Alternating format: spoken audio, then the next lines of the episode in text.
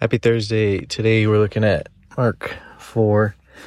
I wanted to start in 26, looking at the parable of the seed that Jesus gave.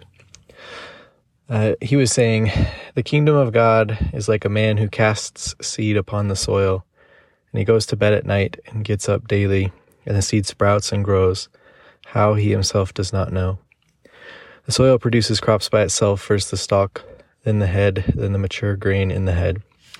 Now when the crop permits, he immediately puts in the sickle, because the harvest has come." I think that oftentimes in our life, we can desire growth in a specific area or change in a specific area. And I think we can want to take care of a specific thing or change a specific thing that we think will improve our life the most. But I think that the growth that we have, it can come certainly by focus and prayer on specific things. But I think that it often comes through abiding with God, and changes that we have over time are in ways that we didn't anticipate from the start.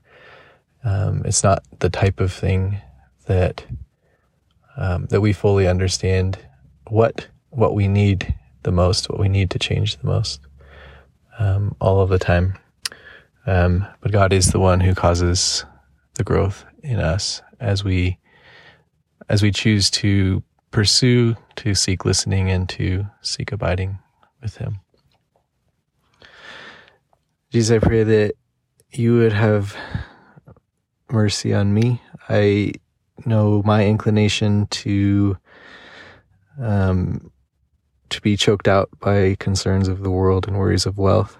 I know that my mind is often directed towards that.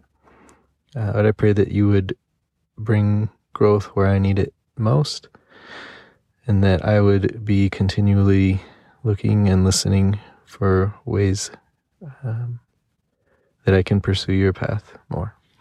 Amen.